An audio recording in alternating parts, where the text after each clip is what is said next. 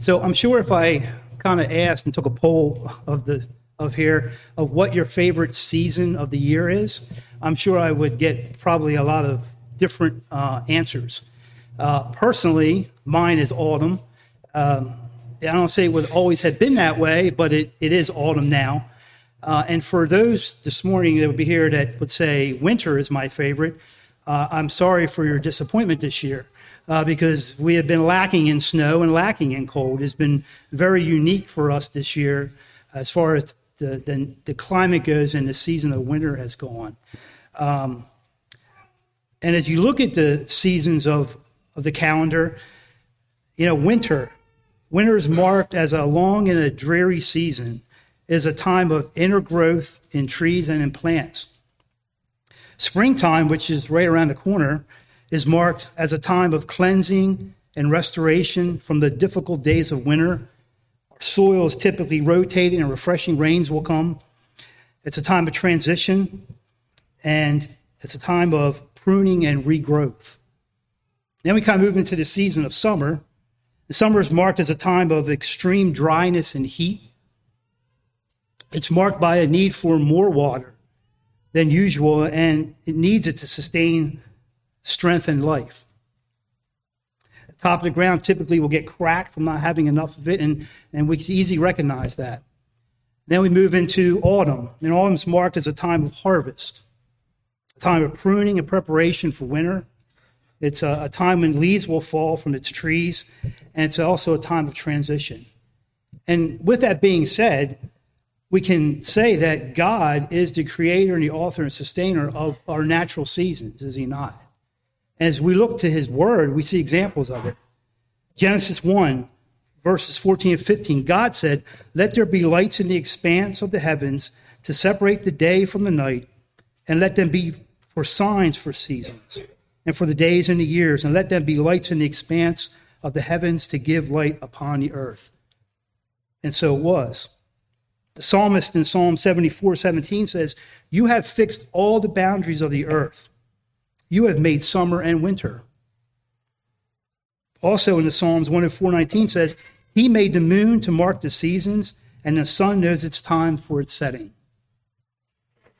Back to Genesis 8, verse 22, "While the earth remains, seed time and harvest, cold and heat, summer and winter, day and night shall not cease." So God is the orchestrator and ordainer of the natural seasons, but we can also say that he is the ordainer and the creator of the seasons of our lives as well.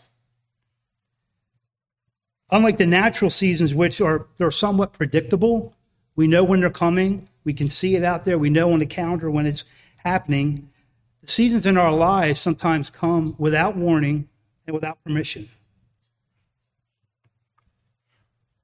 And the other thing is sometimes we don't know how long they're going to last. We're in, next thing you know, we're in them, and where did this come from, and how long is I'm going to be in this? And I thought about this topic this morning. I was thinking about personally the people that I know, family, friends, people in our church, that are in many different seasons of life right now. And it's not uncommon. It has been this way since the creation of man. We go through seasons of life. It's just a part of the natural order of who we are and how things are. And the truth is that these seasons can be very complex.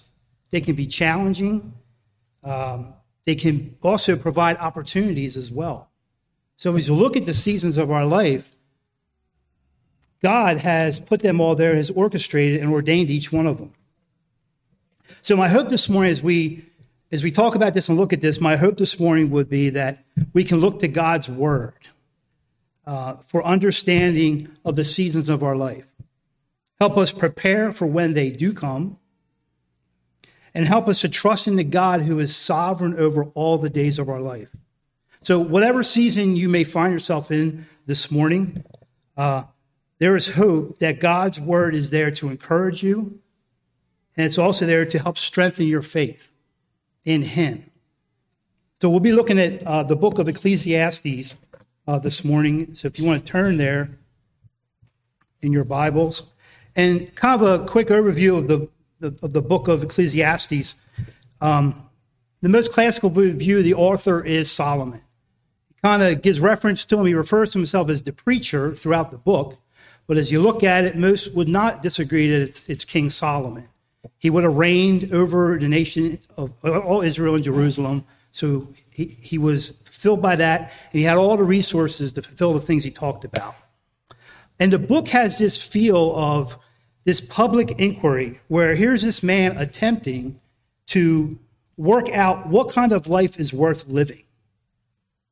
And there's 12 chapters in the book of Ecclesiastes, compiled by four kind of sub-sermons within that book. And the style of it is he goes back and forth with this understanding of positive and negative, negative and positive, back and forth within the book. And the first two chapters, the preacher looks at life from this perspective of unbelief. He references that man, us, doing things under the sun, which is outside of God. It's in a way of doing it in an unbelief apart from God. It's a life that does not factor in the eternal divine perspective on things. It's also a life that lives by the limitations of our human horizons, on the basis of only what we can experience in this world. The preacher questions that life is really a waste of time, something pointless, really without purpose. What is the point of life when our best efforts and achievements are all quickly just forgotten? Life's absurd, and our actions really don't have any real significance. The preacher explores the different ways that he thinks he can lead to true satisfaction. And we see this. He goes out and he tries education, and he tries wisdom. Then he goes and he tries enjoyment and joy. Then he works hard and he toils, and he gains as much as he can. And at the end of all that, he says that it still left him lacking.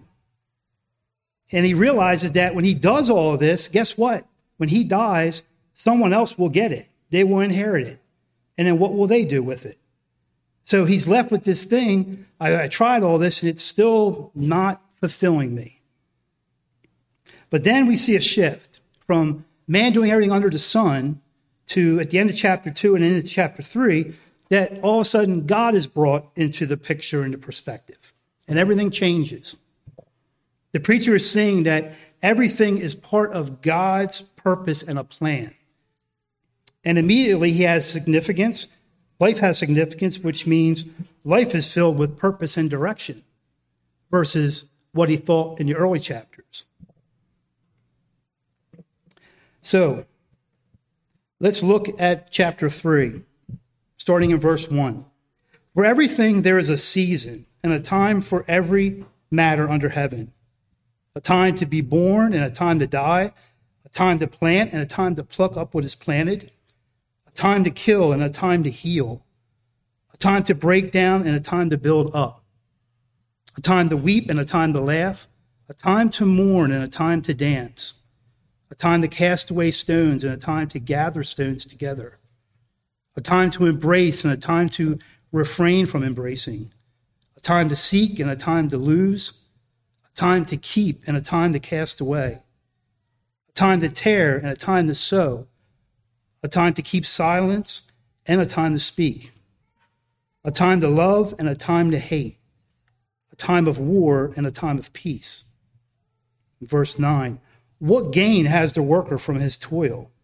I have seen the business that God has given to the children of man to be busy with. He has made everything beautiful in its time. Also, he has put eternity into man's heart so that he cannot find out what God has done from the beginning to the end. I perceive that there is nothing better for them than to be joyful and to do good as long as they live. Also, that everyone should eat and drink and take pleasure in all his toil. This is God's gift to man. And I perceive that whatever God does endures forever. Nothing can be added to it, nor anything taken from it. God has done it so that people fear before him. That which is already has been, and that which is to be already has been. And God seeks what has been driven away. Moreover, I saw under the sun that in the place of justice, even there was wickedness. And in the place of righteousness, even there was wickedness. And I said in my heart, God will judge the righteous and the wicked. For there is a time for every matter and for every work. I said in my heart with regard to the children of men that God is testing them, that they may see that they themselves are but beasts. For what happens to the children of men and what happens to the beasts is the same. As one dies, so dies the other. They all have the same breath, and man has no advantage over the beasts, for all is vanity. All go to one place, all are from the dust, and to dust they all return. Who knows whether the spirit of man goes upward and the spirit of the beast goes down into the earth? So I saw that there is nothing better than that a man should rejoice in his work, for that is his lot. Who can bring him to see what will be after him? So I have 4 points I'd like to kind of bring out this morning. The first is there is a perplexity that we see in the seasons of our life. Second point is there's the providence and the sovereignty of God in the seasons of our life. Third point is there is the judgment of God in the seasons of our life as well. And lastly, there is contentment that can be found in the seasons of the lives that we live. So, looking at verses 1 through 8, these are very popular verses, by the way, these first 8 verses. This section of Scripture is spoken a lot at many funerals, and not believers' funerals, but non-believers' funerals as well. And it was even penned as a popular song in the 60s by a group called The Byrds. And it was a song called Turn, Turn, Turn. And it was kind of written in a sense when the whole Vietnam War was happening, almost in a resistance type of thing.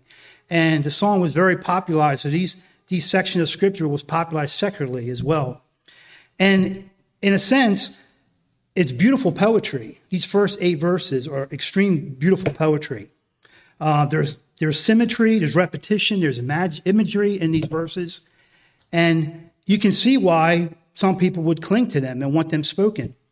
But the non-believer reads this poetry of the preacher, and he conforms that, well, the world is just like me, just how I believe. It fits my worldview. They read the poem, and they see there's meaningless in life. See, these things will happen, and that's going to happen, this and that. And at the end, none of it matters. And they believe that the preacher is just like them, this kind of secular humanistic person. And that's not the case at all. See, he says, however, for the believer, the preacher is very different. And he tells us that in verse 1. He speaks of everything under heaven. So it's everything that's under God's reign and God's rule. He says, for God, even in chapter 5, verse 2, he says, for God is in heaven and you are on earth. He references the realm of God. And clearly the preacher is not just this secular humanist, but he holds to a biblical worldview, knowing that all things under heaven is what they were talking about in these first 8 verses. So he's able to capture in these first verses an accurate vision of the life that we all live. We live in a fallen world. And so much so that even unbelievers find some kind of significance in it. Even if you would say, I don't have a relationship with God, you're going to find something in these verses that you're going to relate to because it's truth and it's reality, it's there. These 14 verses communicate the total span and breadth of our life's experiences. First line marks that a person's life is from what? From birth to death. It spans the whole existence of our life, whatever those years may be. Then he continues describing all sorts of contradictory experiences that we go through in this life. We see examples of this in our lives, in our church here, in our families, in our friends that we know. It does happen. We see new births. We just experienced new births within the last couple of weeks, right? But then on the other hand, we see the tragedy of people that we know, we care for, to enter in to the end of life, the end of these days. So there's just this drastic between life and death. We see joy and pain. We see excitement to grief, laughter to tears, gain to losses. He says that there is planting, Then there's plucking, killing to healing, breaking down and building up, mourning and dancing, war and peace. And it goes on and it goes on and it goes on. And we can find ourselves at one moment breaking out in excitement with such a mountaintop experience. Has anyone ever been there before? And at the next step, the next thing you know, you're in such a valley that depression and anxiety can just overtake your soul.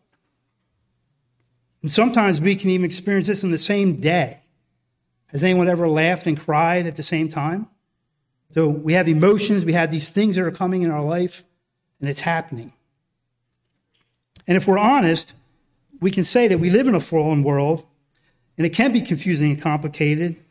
And at times, and I've said it, I'm sure we all have, God, what is the purpose in all this? What is the purpose of this season of my life right now? But however, it's helpful to remember it is just a season. It comes and it will go. And you know what? Another season will come as well. So it's not eternal. There are seasons that come and they go. And wisdom demands us to analyze our lives beyond just our current circumstances, just what we're in right at the moment. Wisdom tells us to look beyond that. So we don't know what each day is going to hold. We heard that this week. Tragedy happens like that. Mark and I were talking about that this morning, how quickly life can just change in a moment. And it can cause a lot of us to have stress because you worry about what's happening next. And indeed, as we consider the seasons of our lives, each one is unique. And they can be a bit perplexing. If there is a time for every matter under heaven, why? Why doesn't God just let us stay on the mountaintop? Why do we need to go through the valleys? Because the seasons of life perplex us, it causes us at times to wrestle with the providence of God. As much as we know and we believe, and it's a doctrine that we hold to so tightly that we bank our life on it, there are times where we're perplexed by it, if we're honest. And it can cause us, but what does it cause us to look to him, and it compels us to trust him more. I even think about Christ himself.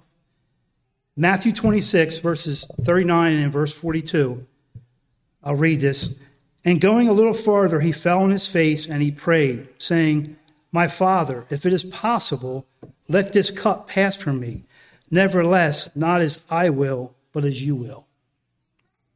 Then in verse 42, he says again, for the second time, he went away and prayed. My Father, if this cannot pass unless I drink it, your will be done.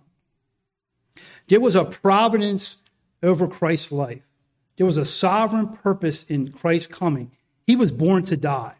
And even he wrestled in those moments of struggling of the cup that he had to bear.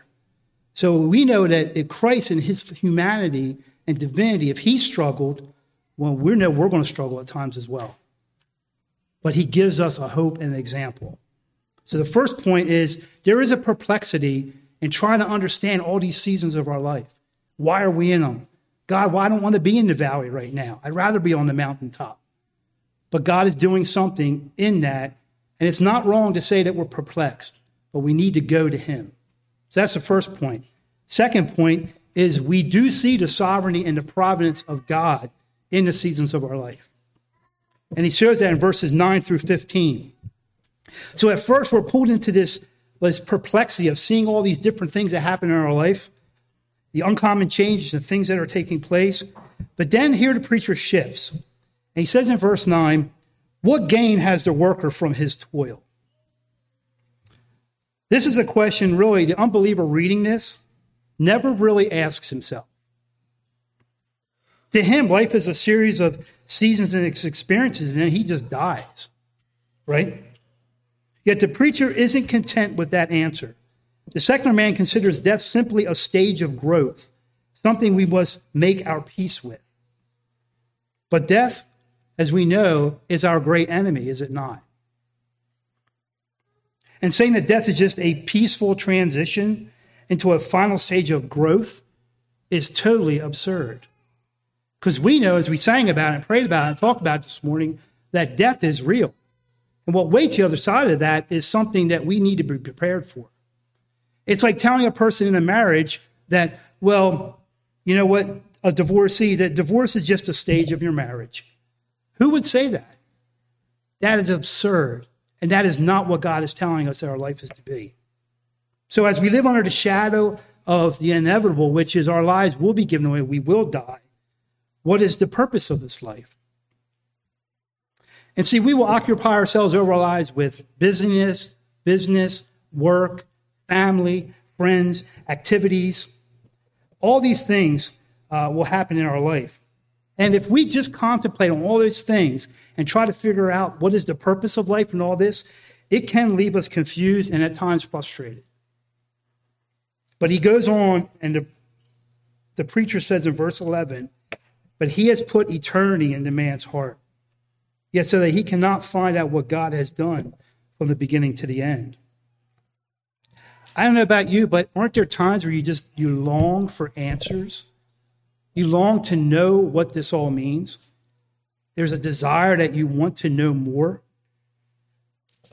God has built in each one of us the reality of eternity. We are people who have desires and want to know, and that's not wrong. And part of being made in God's image means that we have these yearnings for truth, and we desire to experience true satisfaction. C.S. Lewis says that we were born for another world. We were created and born for eternity, to be with God. So we can't help but long for life after death, for meaning in the seasons of life. What's going on here? Yet as creatures, we are created ones. We can't always know what God is doing, can we? We try to discern it. We pray, and he gives us truth. We know we have his word, but we can't always know exactly what he's doing. See, the absolute of God's sovereignty comes into clear view as we look at verse 14 and 15. Solomon says, I perceive that whatever God does endures forever. Nothing can be added to it, nor anything taken from it. God has done it, so that people fear before him. That which is already has been. That which is to be already has been. And God seeks what has been driven away. The preacher recognized God's absolute power in governing our lives and understands that God's will not be frustrated. It cannot be. He says what God does endures forever, for all eternity. So when we speak of the sovereignty of God, and we talk about that a lot, God's sovereignty, his providence, what we're referring to is the absolute power and authority. So absolute power, absolute authority, to govern over all creation and the full cosmos. That's what his sovereignty is. With him, the providence part, knowing the perfect purpose in every situation. So that's providence. He has the power and the authority to do anything he desires to, and he will do it with a perfect purpose in every situation. So that's what we see as we look at the seasons of our life. There's a sovereign God at work, and he is doing something that is perfect in every purpose. Whether I see it or not, it's happening. But yet, we're honest and say, but in the practical day-to-day, I don't see it sometimes. There can be a veil. It's not wrong to say that. I think as people, we need to admit there are times where, you know what? The purposes of God in my life is veiled. I don't quite get it. And guess what? It won't take God by surprise. And because we are limited in our perspective as a creature.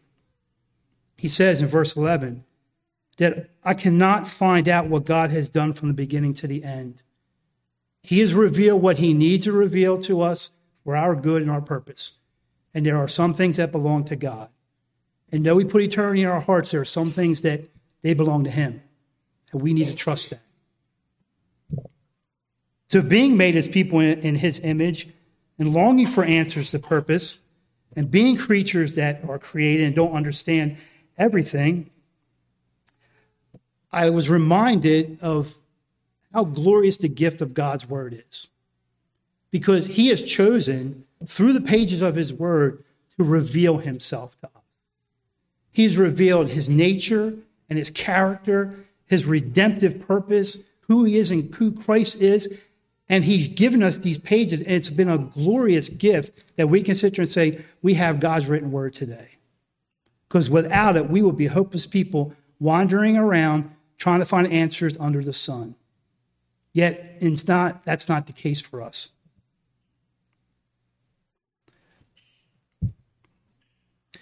Another piece of God's sovereignty that should be created in us as believers is humility.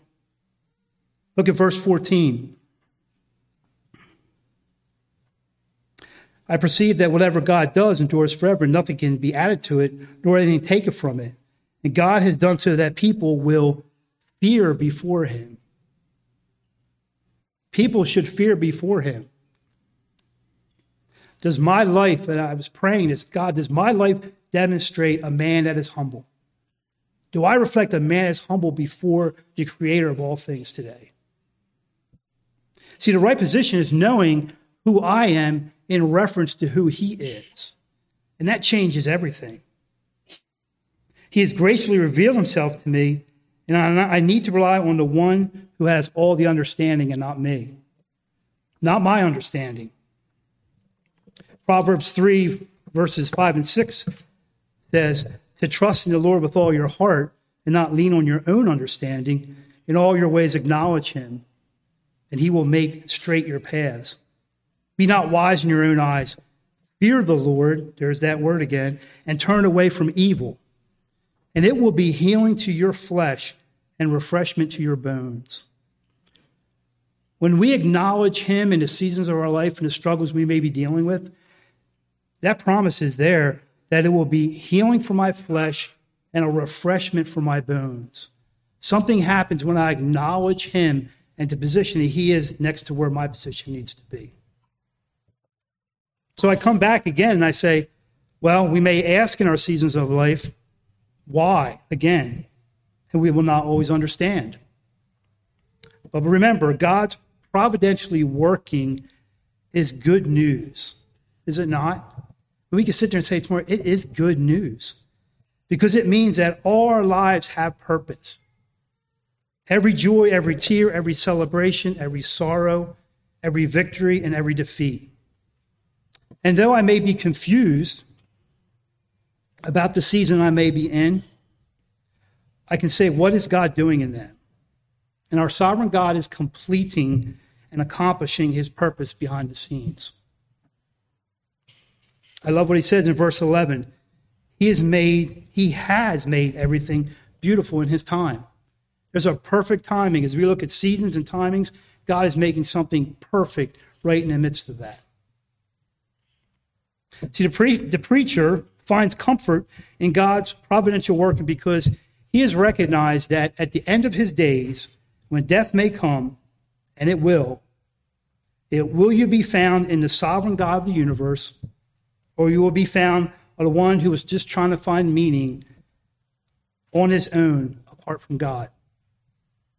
And I just want to consider a challenge out there. If there's anyone here this morning, anyone here today that says, you know what? No, I have not trusted in the sovereign purpose of God today. I would not say that I had turned and looked upon Christ and put trust in the completed work that he is. God says to turn from that and trust in him. Stop trying to spend so much energy getting things from under the sun, and look at God. So that's our call, is to turn to Christ. Third point that we see this morning is the judgment of God in the seasons of our life. Verses 16 through 22. We may ask the question, why does God permit this injustice in the world? I've said it. I mean, my heart says that at times. Why, if this sovereign God, does he allow wickedness to flourish, even in righteous places? Verse 16 highlights this. He says, I saw under the sun that in the place of justice, even there was wickedness. And in the place of righteousness, even there was wickedness. See, the courts of human justice are never absolute. They can be and they are corrupted by sin. While we ought to work and pray for justice in our legislation and our judicial systems, we often find that the laws of Congress or the verdicts of the court kind of leave us inadequate. It does. There's even times in the church, sadly to say, within the assembly of God's people, that there can be wickedness and the effects of sin that leads to injustice. And as a part of the depravity and the brokenness of man. See, we see in a world today so many extreme examples of injustice. I just listed a few. There's the sexual abuse crisis. We see human trafficking. There's racial injustice. There's abortion, economic disparity, human rights issues, which we see in Afghanistan and other places around the world. The persecution of God's people, persecution of the church. And many, many more. And that's just the top of the list. And there's something to be said to be burdened about these things. And for myself, I find the cause of injustice where I'm inevitably hitting my head against a wall and saying, I know that there seems to be good and needful progress is happening, but justice just still seems to be absent. And that's a reality of what we're living in today. But we do well to remember that there is a God of justice who brings judgment upon humanity. If we think justice can only come through the political system and at the end of a national platform, we will be irritated and disappointed. I will be, because I am setting up expectations that are not going to happen. And I don't know if you're like me, whenever I set expectations up, I'm always disappointed. And as Christians, we should concern ourselves with the matter of justice because God is just and he is righteous. And we are called to be in his image. Yet we know that absolute justice will not come until God pronounces his final judgment on all the souls of men. See, we experience injustice in the seasons of our life. We're in this season and we're seeing it, we're experiencing it. And some of us have experienced it in many different levels than others have. And we see it, and it's there, and it's real. And he emphasizes in verse 17, I said in my heart, God will judge the righteous and the wicked, for there is a time for every matter and for every work. So we can say this morning that as hard as it is to see certain things, that our God will handle justice according to his sovereignty, to his providence, his perfect plan and all that, and we can trust in that. The Lord will judge the wicked. And when we groan with creation about the fallenness of the world, we would be wise to remember that justice will come. And that's a hope for us. That's something that we can be hopeful in. So again, the question comes up, why? Why does God want us to wrestle with this question? Do you wrestle with this question? I don't know. Why does he exercise his providence in this way? Why does God want us to long for eternity and ask these questions of why? Why does he want us to lament over injustice and the sin of humanity? Well, the preacher says in verse 18 through 20, he says that in my heart with regard to the children of man, that God is testing them, that they may see that they are themselves are but beasts. For what happens to the children of man and what happens to the beast is the same. As one dies, so dies the other. They all have the same breath, and man has no advantage over the beasts, for all is vanity. And all go to one place. All are from the dust, and to the dust they shall all return. Death should humble us. That reality should humble us and make us think. He reminds us that we are all creatures and about how limited we are of his understanding and how little we are in the perspective that we demand answers to these questions. In a similar way, Paul, the Apostle Paul in Romans, he said in verse 9, verse 20, when he was dealing with the mystery of election and God's purpose, he says, "But who are you, O man, to answer back to God? Will what is molded say to its molder, why have you made me like this?" Can't fully understand the mind of God. He's told us he's doing all things for his glory, but we don't know the specifics and how he's working that out in the seasons of our life. But we should wrestle with that. We should wrestle to a point where we're asking, and we should be broken about the things that are around us and not questioning God, because we are the mold. He is the potter, and we are the one that he has molded. So this message that comes across in Ecclesiastes is not that good things and bad things happen to us. So you know what? Just grit your teeth, roll up your sleeves, just bear with it and endure. And you know what? The other thing is we're not victims of just this chaotic world, because that's not a reality as well. We are in relationship with a good and a gracious God who rules over time, accomplishing all his purposes, ensuring that righteousness triumphs in the end. Because he is sovereign, he reigns over everything, and I can relinquish the control of my life. I think that's a big piece of it. We struggle because we want control, do we not? And even in the years I've been walking with the Lord, it comes up, and I have to go before God again and say, God, I'm trying to take control. And that's not where I need to be. I can rest in his wisdom to make everything beautiful in its time. And I want to be humbled by my mortality. That should humble me, knowing that I'm a created being next to an infinite God who has been forever existed. And he has goodness and purpose in everything that he does. So within the shadow of death and existence, it puts our lives in perspective. And true wisdom, and we pray this often, that God would give us wisdom, right? True wisdom is not having all the answers.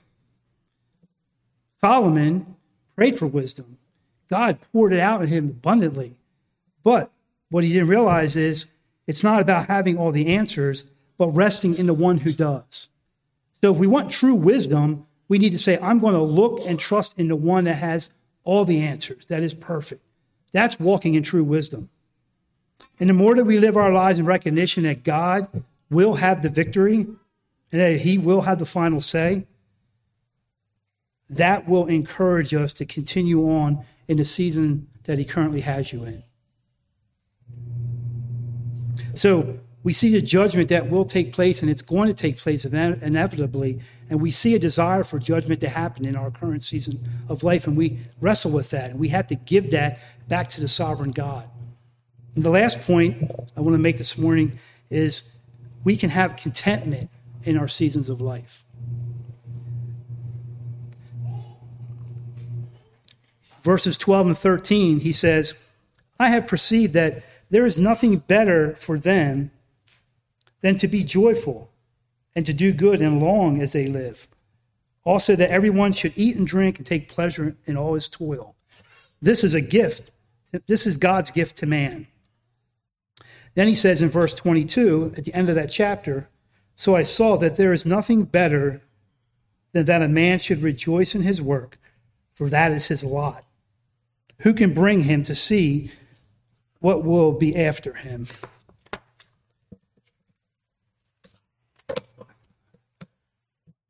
Whatever season we're in this morning, there's this understanding that we can be content in that we can enjoy the life that God has given us.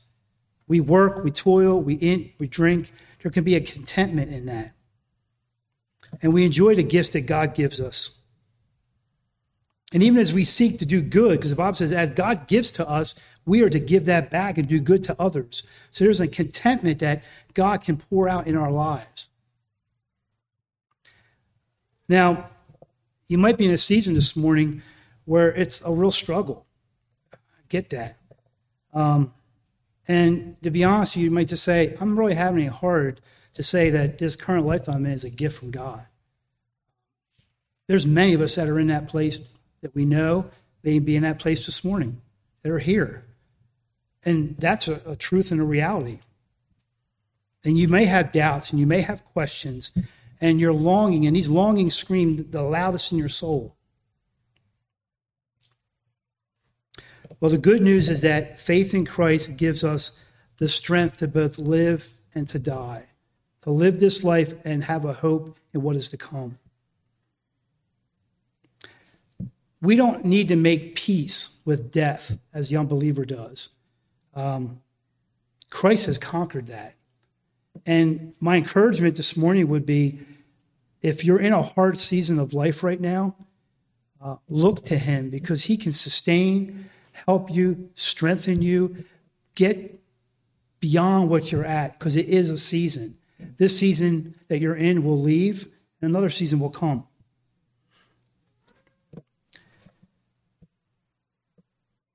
Ecclesiastes 3 and verse 2 says that there is a time to be born and a time to die. Sometimes we go through certain seasons of our life and we just say, I just want this season to be, I just want to die. People have said that. What a hopeless place to get to. And the writer says that there is a season for all things, a season, a time to be born, and a time to die. And that is a season, as he said in verse 1, the expansion of life to death. But the writer of Hebrews says in chapter 9, and just as it is appointed for man to die once, and after that comes judgment. So for us, the reality is that on the other side of death, there is judgment. There's something coming. Are we prepared for that? Are you prepared for that? My hope and my prayers, most of us here are. But we have the opportunity to interact with many people who are not. We have family members. I know we pray often for loved ones that we know that have not come to receive and believe in the gift of salvation, which comes in Christ alone. And that grieves our heart. We're in seasons where we're separated and we're broken, and it's hard. And yet God compels us and says to trust and to rely on him. He's sovereign. He's perfect. He's working something out we just can't quite see. There is a veil there to a degree, but we can trust him. We also looked, when I first started out this morning, about the natural seasons of life. Romans 1, verse 20 says, for his invisible attributes, namely his eternal power and divine nature, have been clearly perceived ever since the creation of the world, in the things that have been made, so that they are without excuse. So what that says, that as you interact with people, guess what? Even creation itself cries out and bears the existence of God Almighty. It shows it in the stars and in the creation that there is none without excuse. The writer says that he's put eternity in every man's heart. There's a degree of us knowing. So as you interact with family and friends, pray that God will reveal that reality and that truth to them for his glory, for his name's sake, and for the advancement of the kingdom, that God would do that work in these people that we know that we love. And if you're sitting here this morning and saying, yeah, that's me, and maybe God is tapping on your soul today to look at this reality. Today is a day of salvation, the Word of God says. So if he calls you, look to him and trust in that. Seasons of life are very difficult, and we can all testify to extreme hard ones we have all walked out. And we could probably all share and get an encouragement from one another as well. And the truth is, we'll continue to walk out hard seasons as long as we're in this life. As long as God tarries and does not return, call us home into his glory, we will go through different seasons of life. Came across a quote from John Owens. He was the Puritan preacher. And he says, well, he had to bury his first wife and all his children over his lifetime. Several of them they died at infancy. And he quotes by saying, "Die, then, thou frail and sinful flesh, dust thou art, and unto dust thou shalt return. Rest therefore in hope, for God in his appointed season, when he shall have a desire unto the work of his hands, will call unto thee, and thou shalt answer him out of the dust.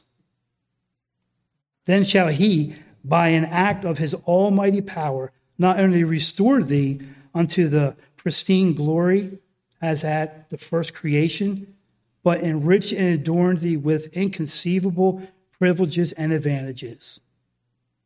Be not then afraid, away with all reluctance. Go into the dust, resort in hope, for thou shalt stand in thy lot at the end of the days."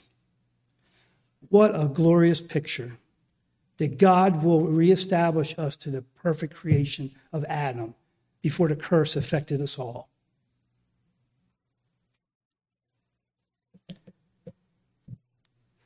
I pray today that we can walk humbly before God, trusting his wisdom, enjoying each day as a gift. And the main point as I say that, because it's not about the gifts, right? The gifts are great. The enjoyment is fine. We can have contentment. There are all those externals. But what's the real truth in it all? That we get the giver. That's the difference. The gifts are great. They're a blessing. Sometimes they come, sometimes they go. But oh, church, we've gotten the giver. And we have a relationship with him. And if I could say one thing against the preacher, when he talked about we're no different than the beasts, or we're a lot different than the beasts. Because we have been created to be image bearers of the living God. And the beasts will die, and they will return to the dust. But for us who have put our hope and our trust in the King of all glory, his Spirit has came to live in us.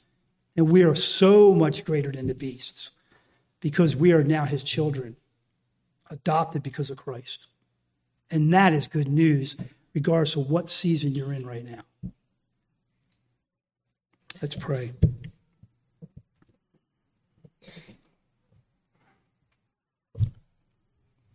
Our Father, I thank you for the tidbits and the small things in your word that can encourage us. Thank you for giving us your word today. I thank you for encouraging us that we are people who go through different seasons of life. Some are better than others. We admit that today. We admit today, God, that we're sometimes perplexed by why we're in certain seasons. But I thank you, by your Spirit, you help us and you call us to trust in you, the sovereign, perfect God who makes all things beautiful in his time. I pray for my brothers and sisters this morning, for whatever season they may find themselves in, they don't find them in that season alone. That you are right there with them and you are doing something purposeful and perfect in the midst of it. May you encourage our souls today with the reality of heaven. May we glean from even the words of John Owen that we will be made right and new again as it was in the day of Adam, that we will have glorified bodies that will stand and worship before the King and the God of all things. May you flood our souls and our hearts with that eternal beauty today. And God, by your Spirit, would you challenge us in areas where we need to be challenged? For those who may be sitting here who would say, I can't say that I've ever trusted in the sovereign work of God. God, would you do work in their souls as well today? Lord, thank you for your freedom today. Thank you for the place that we can come and gather in this place and worship you You deserve all our worship and our adoration today. May you be glorified. And may we be encouraged and transformed because we've been in your presence today. And I pray and ask this in Christ's name.